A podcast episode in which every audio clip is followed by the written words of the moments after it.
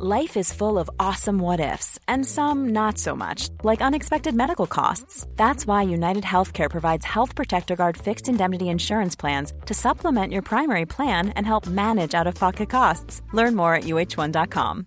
If you're looking for plump lips that last, you need to know about Juvederm lip fillers. With Juvederm Volbella XC and Juvederm Ultra XC, your lip look, whether it's subtle or bold, can last up to one full year with optimal treatment and no additional maintenance. Find a licensed specialist and see if it's right for you at juvederm.com today. That's J U V E D E R M.com. Add fullness to lips in adults over 21 with Juvederm Volbella XC or Juvederm Ultra XC. Do not use if you have severe allergies or a history of severe allergic reactions, or if you're allergic to lidocaine or the proteins used in Juvederm. Tell your doctor if you have a history of scarring or taking medicines that decrease the body's immune response or that can prolong bleeding. Common side effects include injection site redness, swelling, pain, tenderness, firmness, lumps, bumps, bruising, discoloration, or itching. As with all fillers, there's a rare risk of unintentional injection into a blood vessel, which can cause vision abnormalities, blindness, stroke, temporary scabs, or scarring. For full important safety information, visit juvederm.com. Everyone knows therapy is great for solving problems, but getting therapy has its own problems too, like finding the right therapist, fitting into their schedule, and of course, the cost. Well, BetterHelp can solve those problems. It's totally online and built around your schedule. It's surprisingly affordable too. Connect with a credentialed therapist by phone, video, or online chat, all from the comfort of your home. Visit betterhelp.com to learn more and save 10% on your first month. That's BetterHelp, H E L P.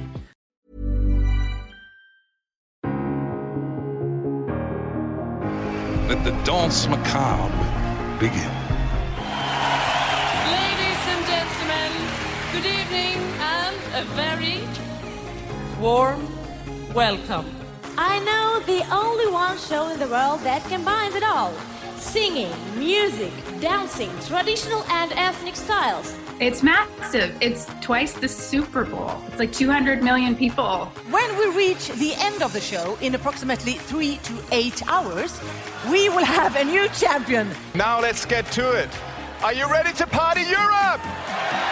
It is easy what I say. What I say. This is the Euro Trip. Hello and welcome back to the Eurotrip podcast. If you're a new listener around here, then it's a pleasure to have you with us. If you've returned following episode one, then congratulations to you for making it this far. My name is James. I'm Rob. As James said, it is a pleasure to have you with us for our second ever episode, and there is so much for you, as ever, to look forward to. Indeed, we've got loads coming up for you this week. We'll be kicking off with the news in 90 as somebody big from the world of Eurovision news gives us the lowdown of all the stuff that's been happening in the last seven days. We've also got some games coming up and probably a chance for one of us, or potentially both of us, to embarrass ourselves a little bit. Yeah, James talked about the news in 90 there. We've made it increasingly hard for whoever we invite onto the podcast every week, getting them to talk about the news in the world of Eurovision, because as a fan, you'll know, August, quite a quiet month. We've also got the one second song, and it's the hardest game in podcast land. James embarrassed himself last week. James, how wrong were you? Yeah, I was about 10 years out, geographically hundreds of miles out as well, probably. Uh, but I'm going to get sweet, sweet revenge on you, Rob, this week. Um, so make sure you stay tuned for that. You can play along at home. You can also play along with our European quiz as we quiz ourselves on one of the wonderful countries that takes part in the Eurovision Song Contest.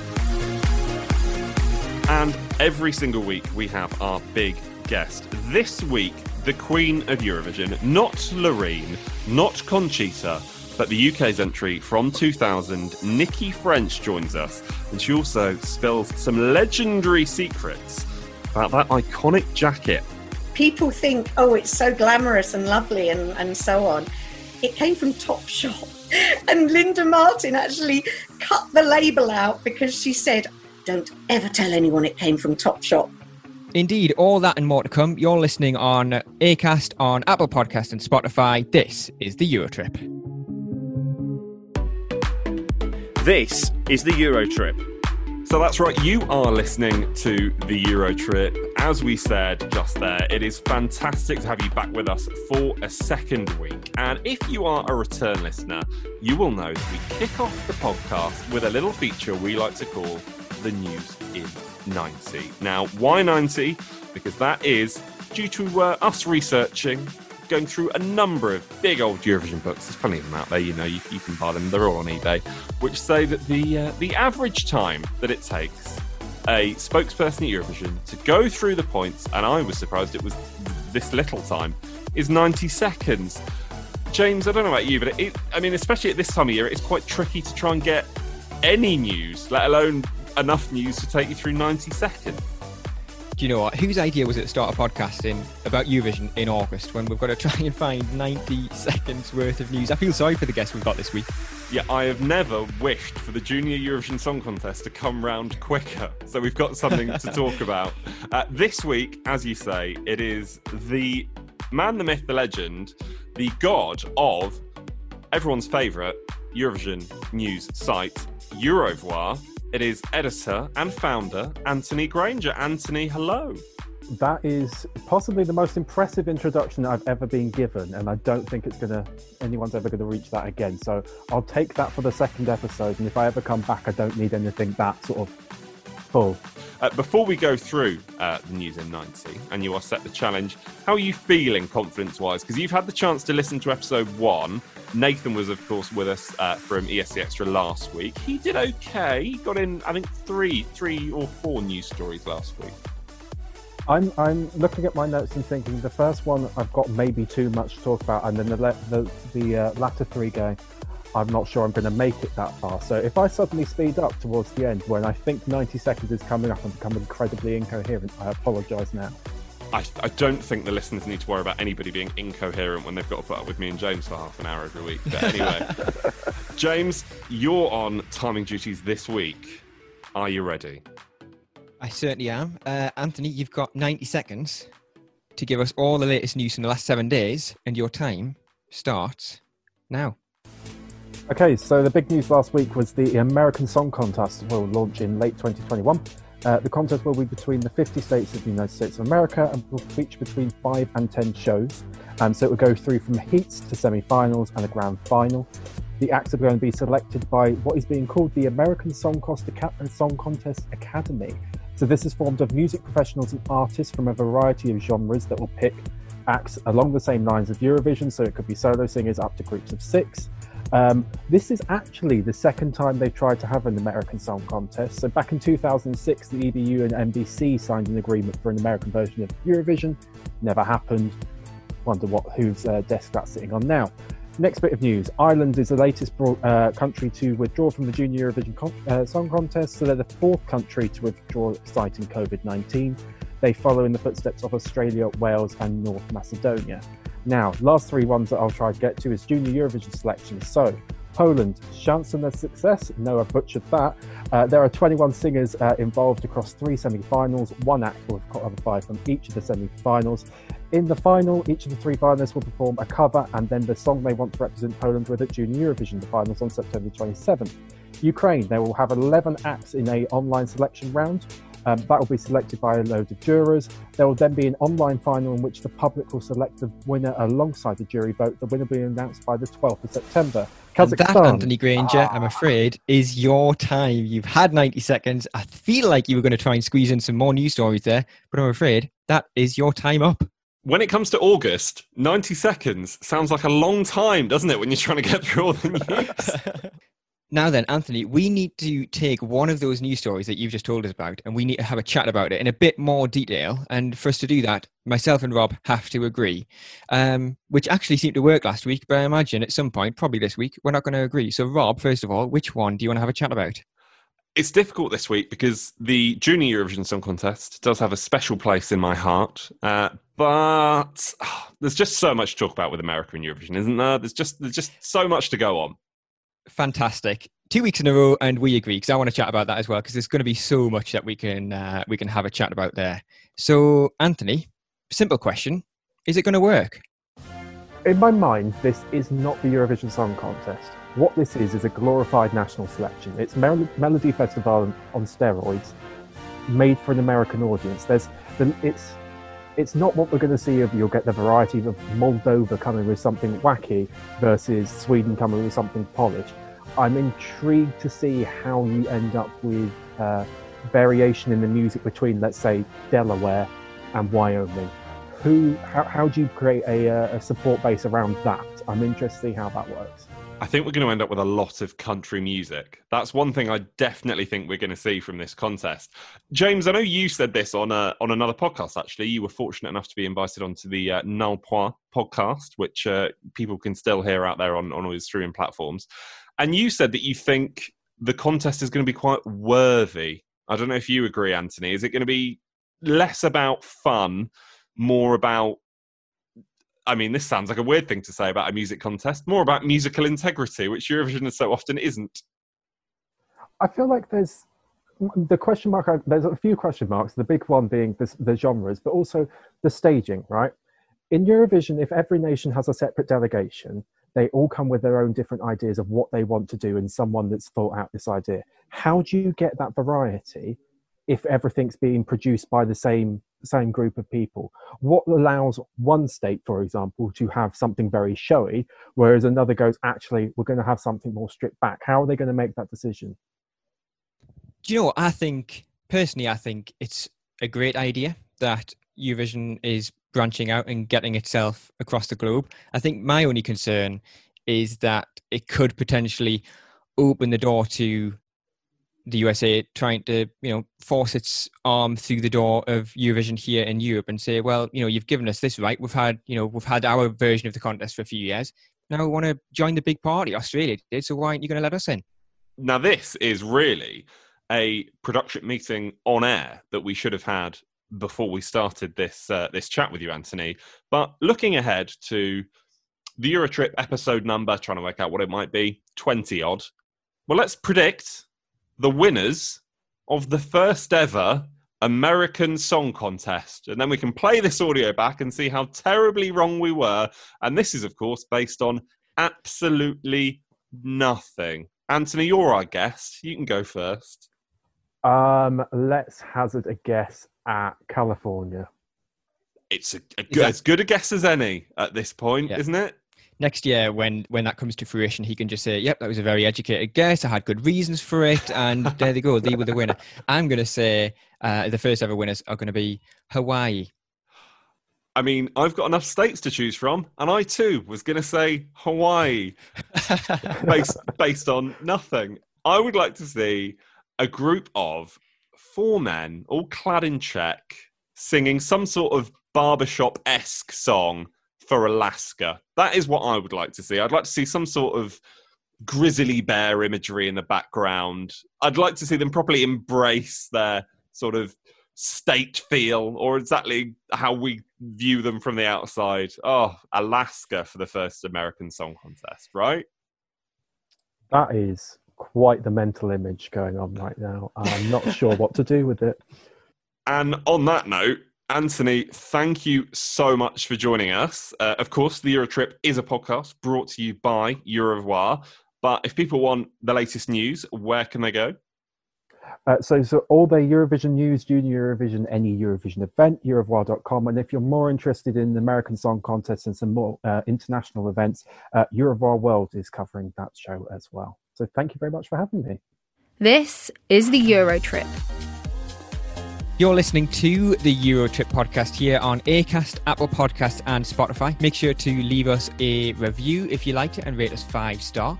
Uh, it is now time for the European quiz, which Rob we haven't renamed yet. Why on earth have we not renamed it? It sounds naff, doesn't it? Yeah, I heard the sigh in your voice there. I'm as disappointed in us as you are. Um, there's no real excuse. If anyone wants to get in touch on Twitter with a better name for the European quiz, you're welcome at Eurotrip Podcast because, well, here we are. I mean, it does what it says on the tin, I suppose. Uh, last week, we made an absolute fool of ourselves, knowing nothing about Switzerland.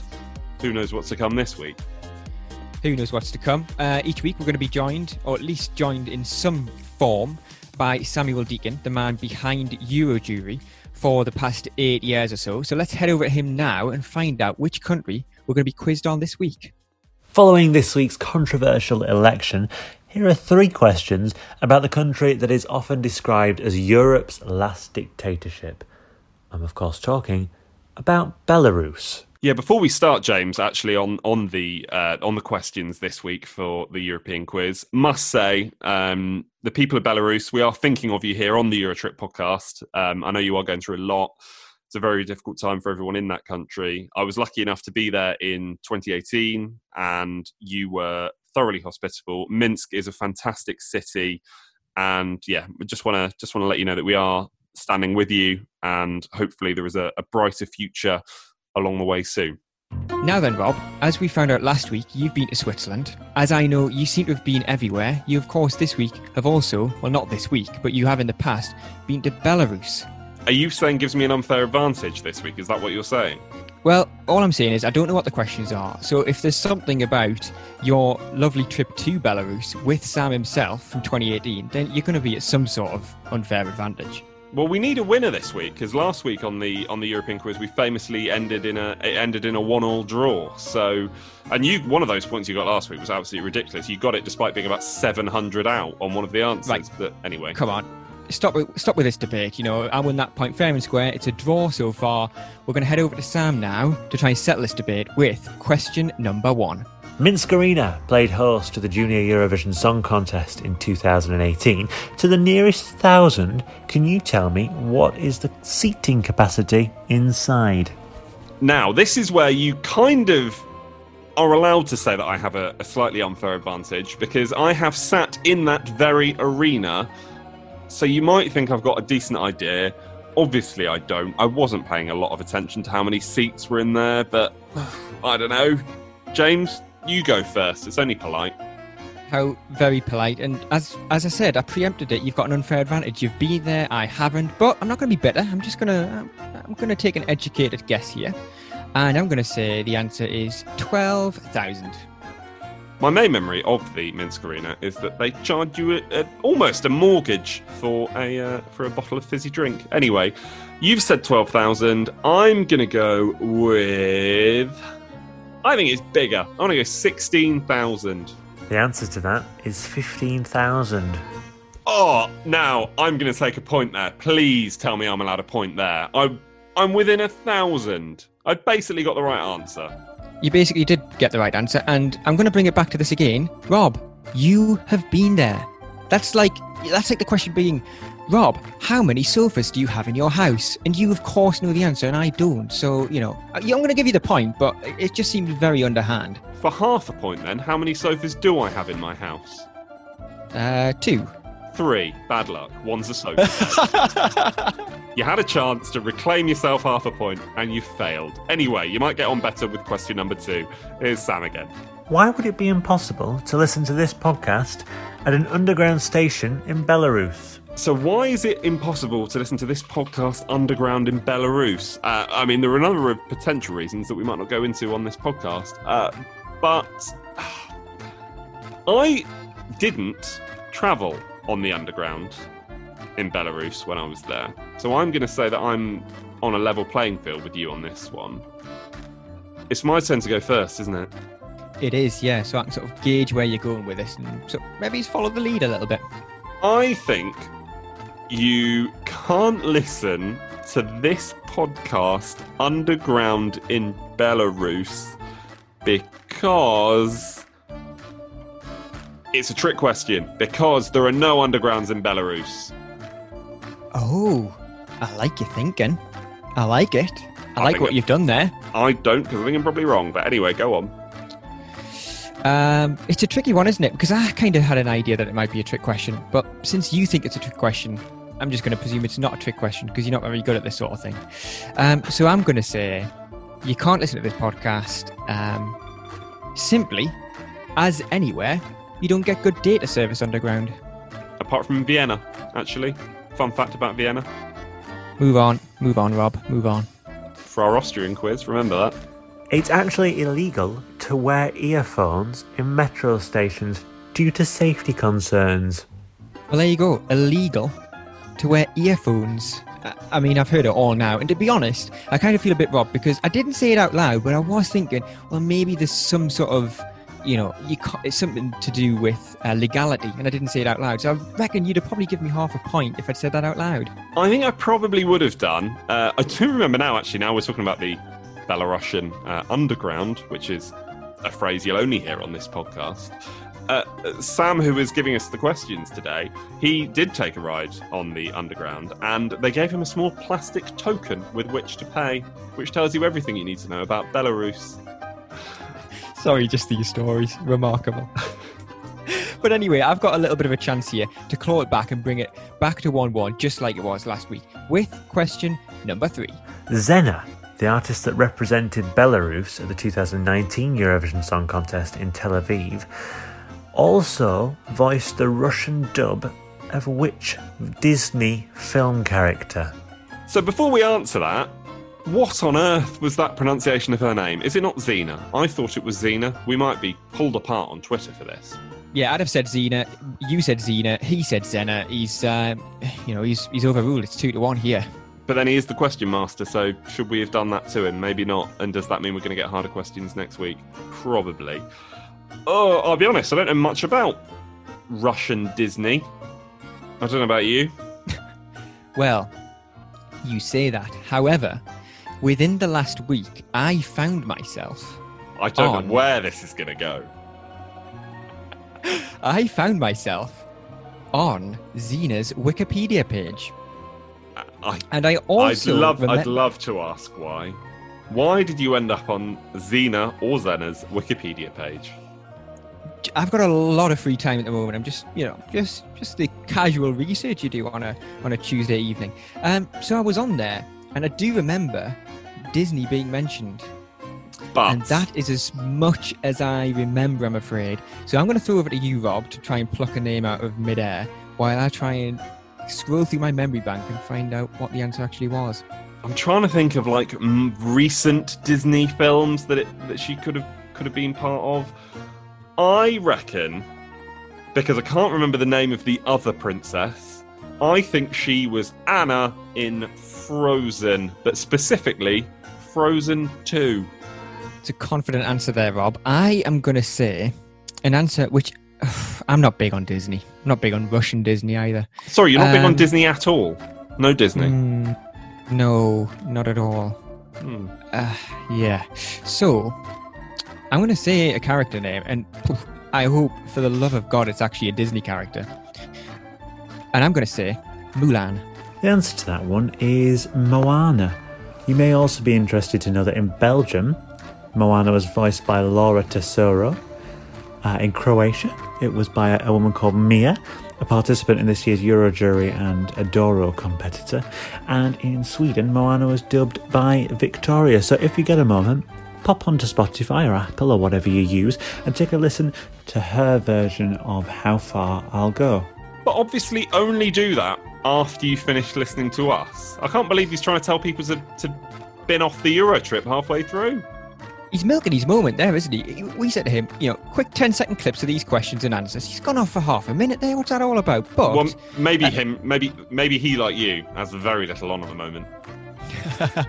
So the answer was um, Moana, which I think was actually the answer I was thinking of. I just got my uh, classic Disney characters mixed up. Your classic Disney thought it? The wrong way around.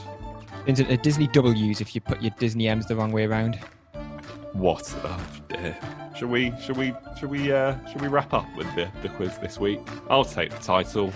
I'm the current holder. We drew last week. I won this week, and I think no, don't you pick that mic up and say anything else. I think it's time. time for something else. Forget that ever happened, everyone, and please come back for episode three next week. This is the Euro trip.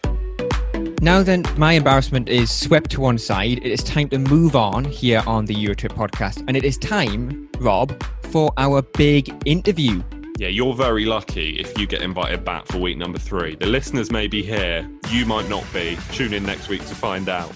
Uh, James is right, though. The big interview is back this week because every week we are showcasing one of the biggest names from the world of the Eurovision Song Contest.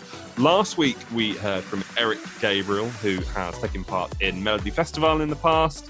He was also part of that epic dance routine for Moldova back in 2018. But for this week, we are going back even further than Little James's life.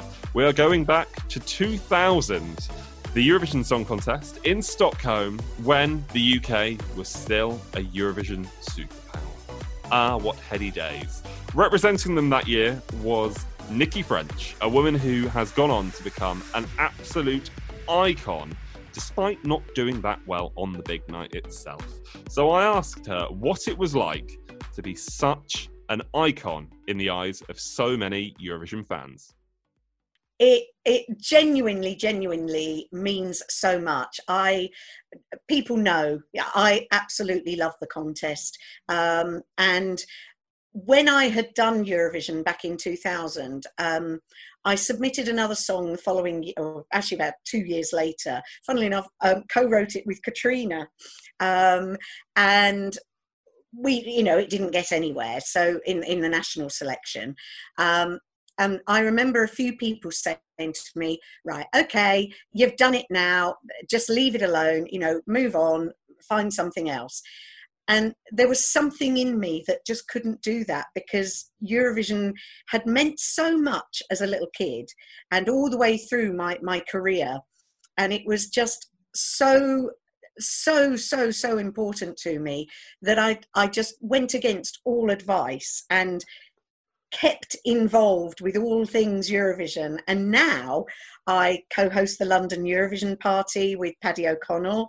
Um, I get invited thankfully, to still do Eurovision special gigs in April, May time, or any time of year.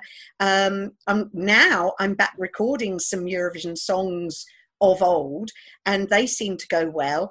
Um, and I'm so glad that I did ignore people's advice because it really is, it's a very, very special organization shall i say or, or group to be a part of it's it's just something very, very special to me. We'll, we'll, obviously talk about 2000 in a moment because we can't not. But uh, you mentioned there, obviously, all the Eurovision gigs that, that you do and you love doing. What are some of the favourite songs that you have that you perform?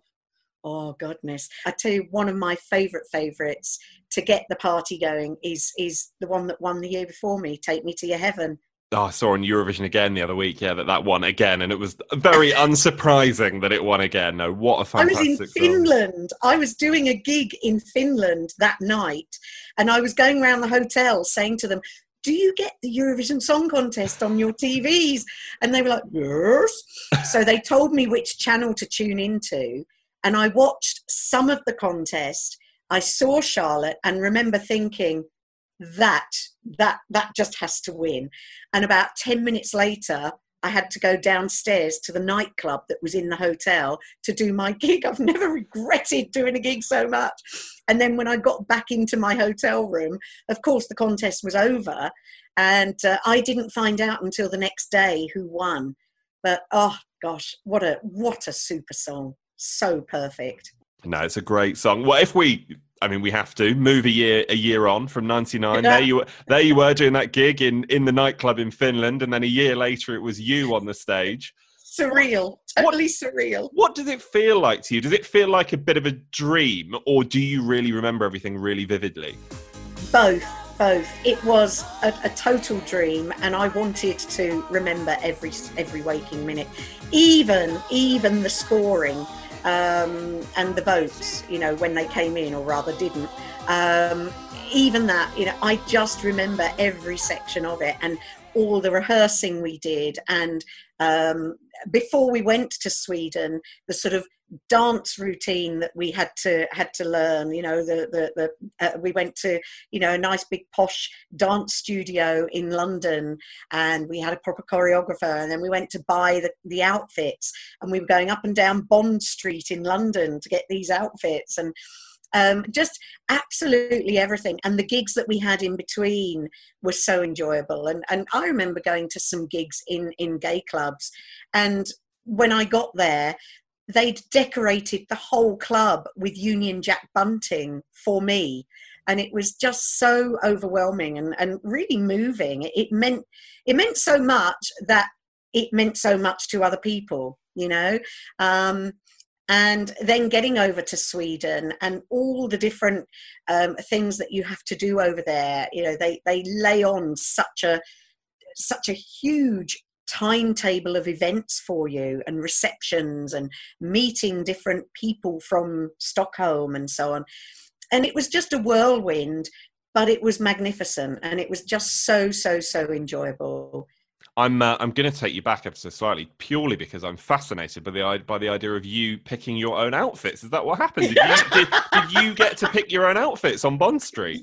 Kind of, kind of. Um, mine actually came from Savile Row. I'll have you know. Very nice. Um, we we had spent the day, the two girl backing vocalists and, and I, um, Julia and Patty and I, with um, a lady called Linda Martin, not the one that won for, for, for Ireland, but a different lady who was employed by the BBC regularly as a um, costume lady. And we met her in London um, early in the morning, and she she took us round Bond Street, and pretty quickly, and Oxford Street as well. Um, pretty quickly, we found the girls' tops and their trousers, and all day we were trying to find something for me. And we were trying things on and they just weren't right. And literally it was about quarter past five in the evening and she said i've got one more idea. And she phoned um, william hunt it's called in in oh no jermyn street that's right jermyn street. We were in covent garden at the time and she phoned them because she knows everybody in every single store. And she phoned them and said, "Right, um, we're coming over there.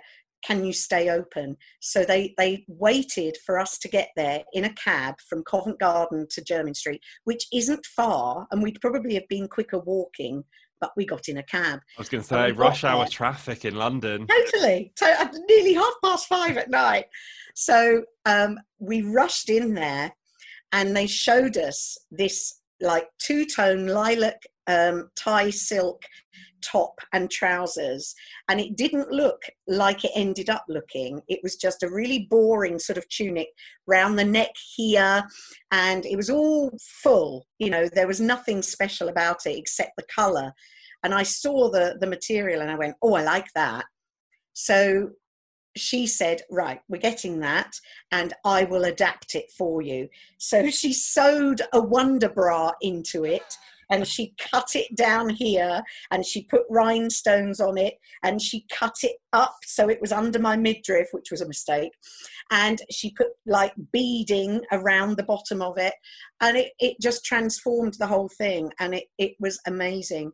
Um, we'd found the jackets. There were three long jackets because the the purple jacket is now kind of part of Nicki French nowadays. I have to take it to every Eurovision gig I do. It goes with me. People think, oh, it's so glamorous and lovely and, and so on. It came from Topshop. and Linda Martin actually cut the label out because she said, don't ever tell anyone it came from Topshop. Um, so, yeah, and we had a pale green one and a pale blue one for the two girls as well. But when we were sort of trying the outfits over in um, Stockholm in rehearsals, it was decided that either the girls would wear them or I would wear it, not all three, because it just looked messy. So it ended up just being being me. It wasn't my decision; it was everyone else's. So, um, and I was happy with that. And it's, as I say, it's now become a little legend of itself. Um, but people don't need to get too close to it because it, it is it is now 20 years old and I've worn it on very sweaty evenings, let me say, but it always gets dry cleaned every year. I was going to say it hasn't got any questionable stains on it or anything. You haven't got your dinner on it by accident. Uh, no, no, I've managed to avoid that, but um, yeah, bless it. Uh, I've got a couple more questions before uh, before I let you go, Nicki. Uh, the first one is something that we we ask everyone that we get on the on the uh, on the podcast because everybody asks what your favourite Eurovision song is, but we ask What's your second favourite Eurovision song? because why why be boring and ask for the favourite? oh my! Oh gosh! Oh, it's so difficult. It's difficult enough to think of my first choice, um, and I, I, regularly sort of dip around with different ones. Um, let's go for a modern one. I tell you one that really hit me very quickly was Australia's very first entry, which again I've covered, um, but I absolutely loved Guy Sebastian's Tonight Again. Nicki, I can't let you go without asking what are you up to now? What's going on? What's new in the life of Nicki French? I'm about to go into the studio to start recording some new tracks. There are some wonderful new tracks that I've been sent, and I've I've sort of picked around and decided which ones I want to do. Um, we've got three in the bag already that I'd re- recorded in October, November last year. So they're ready. They're being worked on by producers. Yeah, so we're looking at uh, a new album for 2021, I think. Um, and it was a shame because this was my 20th year since Eurovision. We wanted to have stuff that I could, um, you know, could release as a special anniversary thing. Hopefully, we might be able to get something together for the 21st anniversary. You never know. So, as you heard there, what an absolute legend Nicki French is. And as we learned, that iconic jacket that you see at every London Eurovision party and you saw on the big night in Stockholm, this came from Topshop. So, James, both me and you could both go out and buy that, and I think you would look delightful. Purple's very much your colour. Indeed, just like it is yours as well, because that lovely pink jacket that looks exactly like Nicki's that you're wearing now, it's looking quite fetching on you, Rob. Let's move on. We are going to finish up this week's podcast with the one second song. If you were listening last week, you will of course know that we in turn play each other the opening second of a song from the Eurovision Song Contest. Now, last week, Rob played me a clip from LT United's We Are the Winners, way back from 2006. Now, because James is basically an embryo, 2006 to him feels like about half a century ago, and he would claim that is why he did not get that correct answer. So, who knows what you've got in store for me this week? I'm actually quite scared so you should be. And do you know what, actually, before we move on from last week, I just thought I'd do a bit of digging on LT United and see what they're up to nowadays. Didn't quite find out a great deal of what they're up to. However, I did find an article on um, what I believe is your favourite website, Bob, uh, which was the Robbie Gossip Gazette.blogspot.com. You're um, speaking to Robbie Gossip Gazette himself. if only. Which, which is, of course, um, a fan site of Robbie Williams. And I found out that in 2006 at a concert in Brussels, uh, Robbie Williams himself performed We Are the Winners. And if he had on that big night in Athens, could probably have done better than they did, I'd have thought. I'd imagine so. But moving on to this week, it's my turn to get some sweet revenge on Rob after he embarrassed me last week. So this time I've sent him over uh, the one, the first second of a Eurovision song and he's about to hear it for the first time, just like you at home. Ah, James. James, James, James, James, James. A little bit of piano at the start there. As we've heard on so many Eurovision songs down the years. So, so far in my head, I've narrowed it down to being one of the almost 2,000 songs we've heard so far.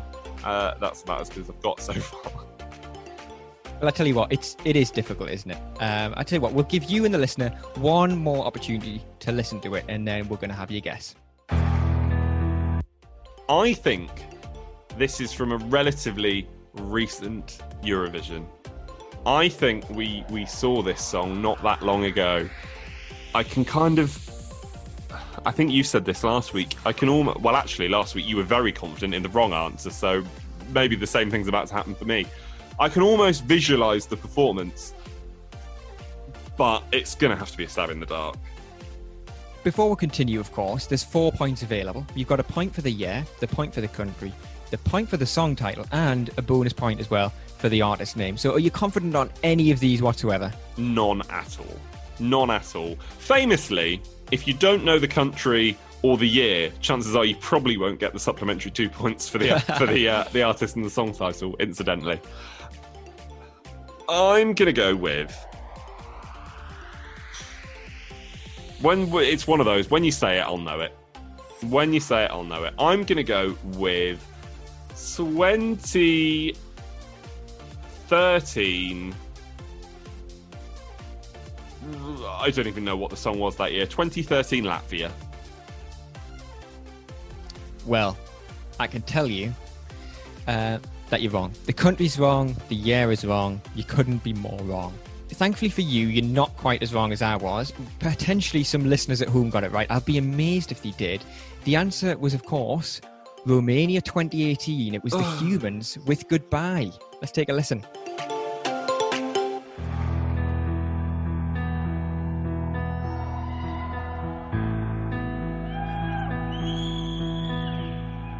It's time me to say goodbye. Hopefully, next week our fortunes will change. We'll be back next week with all of the same games, the news, and another big guest. Next week, we're going to be heading over to the Baltic states. It'll be interesting to see which guest joins us next week. Uh, you've been listening to the Eurotrip here on Acast, on Apple Podcasts, and Spotify. Don't forget to subscribe, leave us a review, and rate us five stars. Incidentally, if you don't like the podcast, don't come back next week and don't leave us a review. We are on Twitter if you want to get in touch with us whenever you want. We are at Eurotrip Podcast. And from me, thank you for listening and goodbye. And from me, it's goodbye.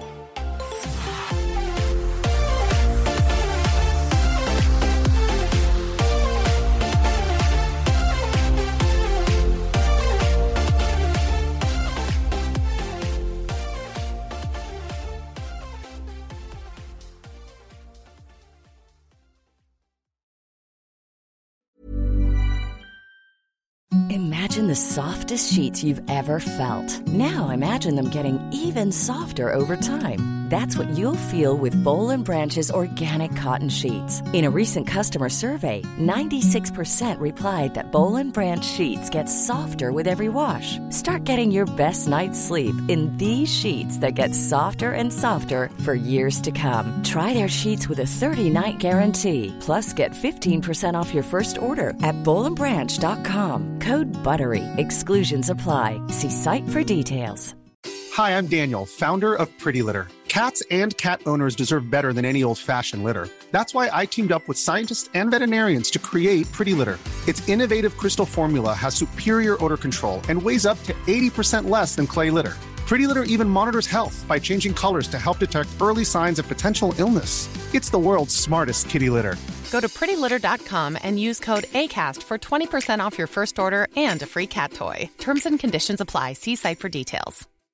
If you're looking for plump lips that last, you need to know about Juvederm lip fillers. With Juvederm Volbella XC and Juvederm Ultra XC, your lip look, whether it's subtle or bold, can last up to one full year with optimal treatment and no additional maintenance. Find a licensed specialist and see if it's right for you at juvederm.com today. That's J U V E D E R M.com. Add fullness to lips in adults over 21 with Juvederm Volbella XC or Juvederm Ultra XC. Do not use if you have severe allergies or a history of severe allergic reactions, or if you're allergic to lidocaine or the proteins used in Juvederm. Tell your doctor if you have a history of scarring or taking medicines that decrease the body's immune response or that can prolong bleeding. Common side effects include injection site redness, swelling, pain, tenderness, firmness, lumps, bumps, bruising, discoloration, or itching. As with all fillers, there's a rare risk of unintentional injection into a blood vessel, which can cause vision abnormalities, blindness, stroke, temporary scabs, or scarring. For full important safety information, visit juvederm.com.